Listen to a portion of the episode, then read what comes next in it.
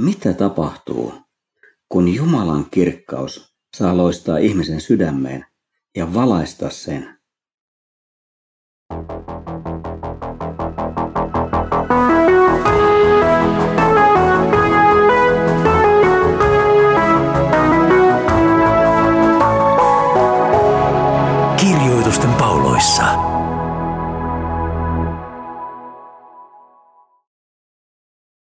Ihmisen kohdalla todellinen vedenjakaja ja ratkaiseva tekijä suhteessa Jumalaan on aina se, millainen suhde meillä on hänen poikaansa Jeesukseen Kristukseen.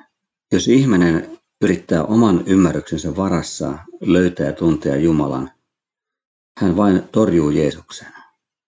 Ja sen myötä hän jää pimeyteen Paavalin mukaan.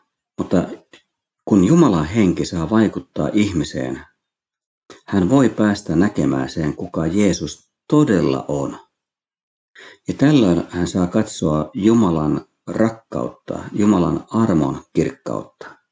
Tämä kirkkaus on sellainen, että sen katsominen ei tuhoa ihmistä, vaan antaa hänelle elämän. Kristuksen kirkkaus on Jumalan armon, rakkauden kirkkautta. Se on merkki, että kaikki on täytetty. Eli että ihminen on sovitettu, eli hänen syntinsä on maksettu, velka on maksettu. Ja tämän johdosta hän voi kohdata Jumalan joutumatta tuomituksi omien rikkomustensa tähden. Jeesuksessa jokaisella ihmisellä on anteeksi antamuksen ja rakkauden kirkkaus. Tästä Paavali kirjoittaa luvun kolme päätösjakeissa. Herra on henki, ja missä Herran henki on, siellä on vapaus. Me kaikki, jotka kasvot peittämättömänä katselemme Herran kirkkautta kuin kuvastimesta, muutumme saman kirkkauden kaltaisiksi kirkkaudesta kirkkauteen. Tämän saa aikaan Herra, joka on henki. Jumalan henki on läsnä siellä, missä ihminen etsii Kristusta, kääntyy hänen puoleensa ja huutaa häntä avukseen. Tällöin, vaikka ihminen vielä ei tunne Jeesusta, hän kuitenkin jo katsoo Kristukseen päin. Jumalan henki on läsnä tässä kaikessa sillä tavalla, että hän lopulta tekee ihmiselle Kristuksen näkemisen, eli kohtaamisen ja löytämisen ja hänen yhteytensä pääsemisen mahdolliseksi.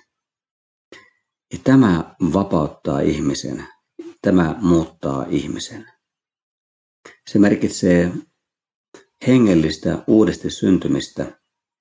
Se on alku uskon elämälle, uskon tielle, vaellukselle, jonka päämääränä on Jumalan iankaikkinen taivaallinen kirkkaus, uusi luomakunta, jossa Jumalan täydellinen oikeudenmukaisuus vallitsee ja on läsnä kaikessa. Ihmisen kohdalla tämä lopullinen päämäärä myöskin tarkoittaa samaa kuin Jeesuksen kohdalla, eli muuttumista. Meidän maallinen katovainen ruumiimme jää pysyvästi taakse, mutta me saamme Jumalalta uuden ruumiin, jota mikään ajallinen ja maallinen vaiva ei enää rasita. Me tulemme olemaan Jeesuksen kaltaisia. Tämän ihmisen kohdalla voi vaikuttaa ja hänet siihen johtaa ainoastaan evankeliumi. Evankeliumissa oleva Jumalan voima. Jumalan voima, joka luo uutta, joka vaikuttaa uutta ihmisen kohdalla. Tästä Paavali puhuu seuraavaksi luvun neljä alussa. Siinä Paavali jatkaa jälleen oman apostolin asemansa ja sanomansa puolustamista. Ja hän tekee sen jo hyvin tutuksi käynnellä tavalla, mutta tässä luvussa kenties voimakkaammin kuin missään muualla. Hänen tekstissään nimittäin on jatkuvasti vastakohtaisuuksia, johtuen siitä sovittamattomasta vastakohtaisuudesta, mikä on hänen ja hänen vastustajansa välillä. Samalla Paavali antaa monta näkökulmaa Jumalan toimintaan ihmisten kohdalla. Ja hän myöskin tuo esiin uskoon liittyvän jännitteen ja kamppailun. Me elämme näkyvässä, mutta kuitenkin uskossa me ojentaudumme kohti näkymätöntä. Edelleen luvun neljä alussa välittyy Paavalin ehdoton sitoutuminen Jeesukseen ja häneltä saatuun tehtävään. Vaikka Paavali on syytetty ja ahdistettu, se ei saa häntä kuitenkaan luopumaan tehtävästään eikä yhteydestään Jeesukseen. Luku neljä alkaa näin. Kun meillä Jumalan armosta on tällainen palveluvirka, me emme lannistu. Eli Paavali saa rohkeutta siitä, minkä hän on saanut itse osakseen. Hän on saanut kohdata Kristuksen rakkauden, elämää muuttavan rakkauden. Hän on saanut osakseen kutsumuksen olla Jeesuksen lähettilänä apostolina. Tämä on vain ja ainoastaan Jumalan hyvyyden, Jumalan rakkauden tähden. Ja koska hänellä on tämä kaikki, hän ei lannistu, vaikka hänellä nyt on myöskin paljon murhetta seurakunnasta, joka on joutunut hengellisen eksityksen valtaan. Paavali jatkaa. Olemme hylänneet kaiken salakähmäisen. Emme toimi petollisesti, emmekä vääristele Jumalan sanaa. Kääntää näissä sanoissa on muistutus siihen tilanteeseen, mikä oli todellisuutta Korintissa. Eli siellä oli salakähmäistä toimintaa hänen vastustajansa puolelta. He toimivat petollisesti, he vääristelivät Jumalan sanaa. Mutta Paavali ilmaisi, että hän ja hänen työtoverinsa tuomme esiin totuuden, ei valhetta. Ja toivomme, että jokainen omassa tunnossaan arvioi meidät Jumalan edessä. Eli Paavali haluaa johdattaa korinttilaiset sille paikalle, missä heidän on tehtävä johtopäätöksiä näkemästä ja kuulemastaan. He eivät voi jäädä kahden tien kulkijoiksi. Joko Paavali on oikeassa tai sitten hän on väärässä. Joko hänen vastustajansa ovat oikeassa tai sitten he ovat väärässä. Jää kolme kuuluu näin. Jos meidän julistamamme evankeliumi on peitossa, se on peitossa niiltä, jotka joutuvat kadotukseen. Nyt Paavali nostaa esille sen, mitä varten evankeliumi on olemassa. Ja mitä seuraa siitä, jos evankeliumi ei saa kohdata ihmistä, ei saa vaikuttaa hänessä. Jos evankeliumi on sillä tavalla peitossa, että sitä alun alkaenkaan ei julisteta oikein, vaan se on vääristynyt, sen tilalle on tullut jotakin muuta, joka voi olla inhimillisesti innostavaa ja uskonnollisesti kohottavaa. Mutta siitä huolimatta, jos evankeliumin sanoma rististä ja ylösnousemuksesta ovat peitossa, niin se on peitossa niiltä, jotka joutuvat kadotukseen. Mikään toinen sanoma, mikään toinen ihmisen valitsema tapa yrittää löytää tie Jumalan yhteyteen, yritys toteuttaa tätä tietä, ei voi johtaa ihmistä Jumalan yhteyteen.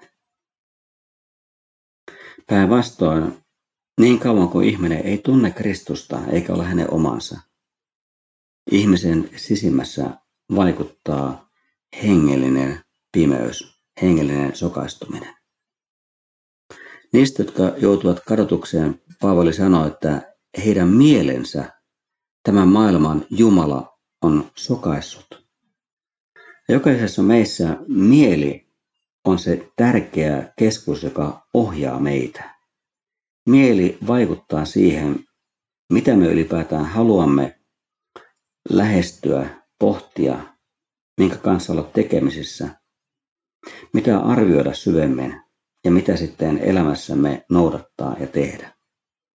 Kun mieli on sokaistu, se ei välitä evankeliumista mitään, se ei tiedä evankeliumista mitään, eikä se halua sitä omalle kohdalleen.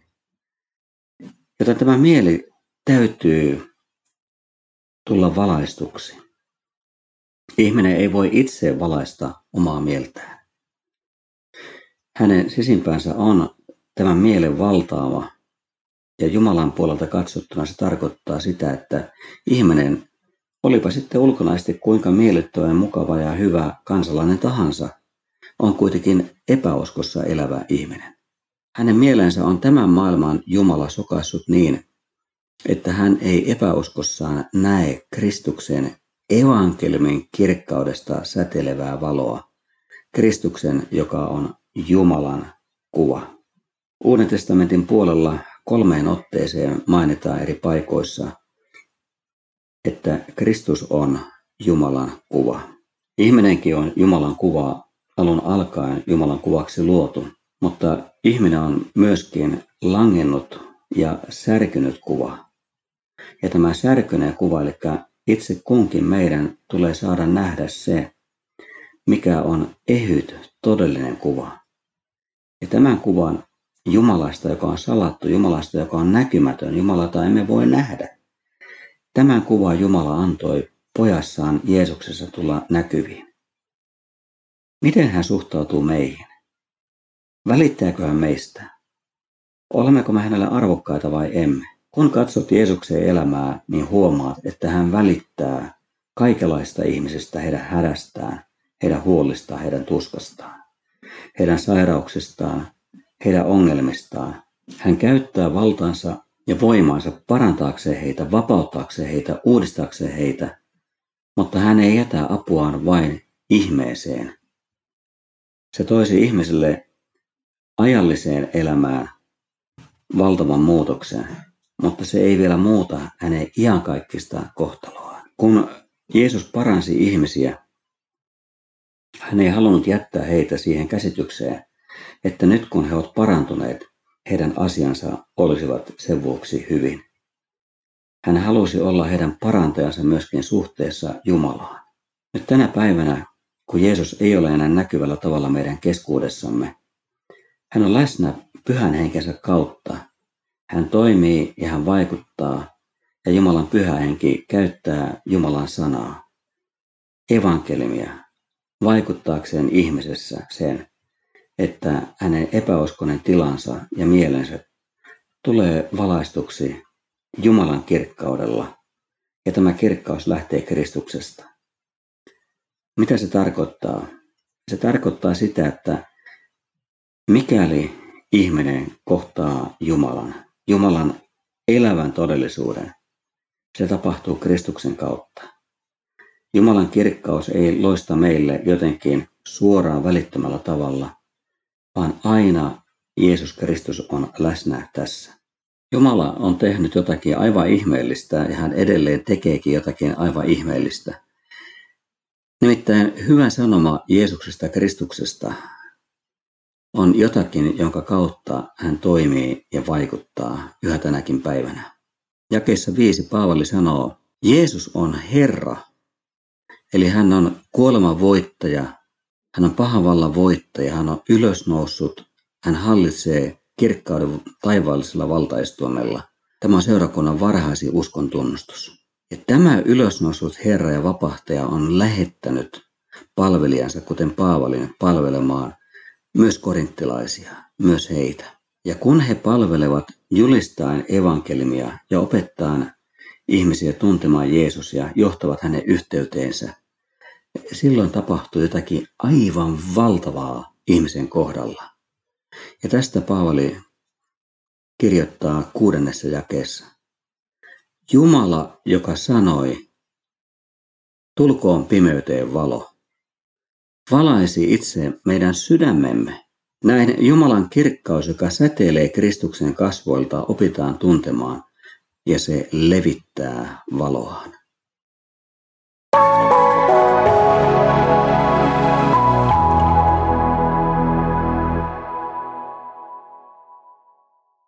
Paavali lainaa tässä aivan ensimmäisen Mooseksen kirjan alun jakeita. Hän viittaa Jumalan ensimmäisen luomissanaan. Kun Jumala sanoi, niin syntyi sen sanan mukaisesti valo. Jumala loi valon ja pimeys joutui väistymään tuon valon edestä. Nyt Jumala luo sanallaan, Kristuksesta kertovalla sanallaan valkeuden ihmisen sydämeen, joka on pimeä siihen asti, kunnes sinne tulee tämä taivaallinen valo. Ja tämä luomisen sana, evankeliumi, synnyttää uuden elämän. Se saa aikaan uuden ihmisen, se saa aikaan uuden luomuksen. Ihmisestä tulee uudesti syntynyt ylhäältä, Jumalan hengestä. Paavali oli itse kohdannut tämän, se oli todellisuutta hänelle. Jumalan valo oli loistunut hänenkin sydämensä pimeyteen ja se vaikutti hänessä kääntymisen poistusta pimeydestä turvautumaan Jeesukseen, ymmärtävään, että Jeesus on hänenkin syntiensä sovittaja ja vapahtaja. Jeesuskin on häntä varten. Jumala on Jumala, joka toimii sanansa kautta ja henkensä kautta tässä maailmassa tänäänkin.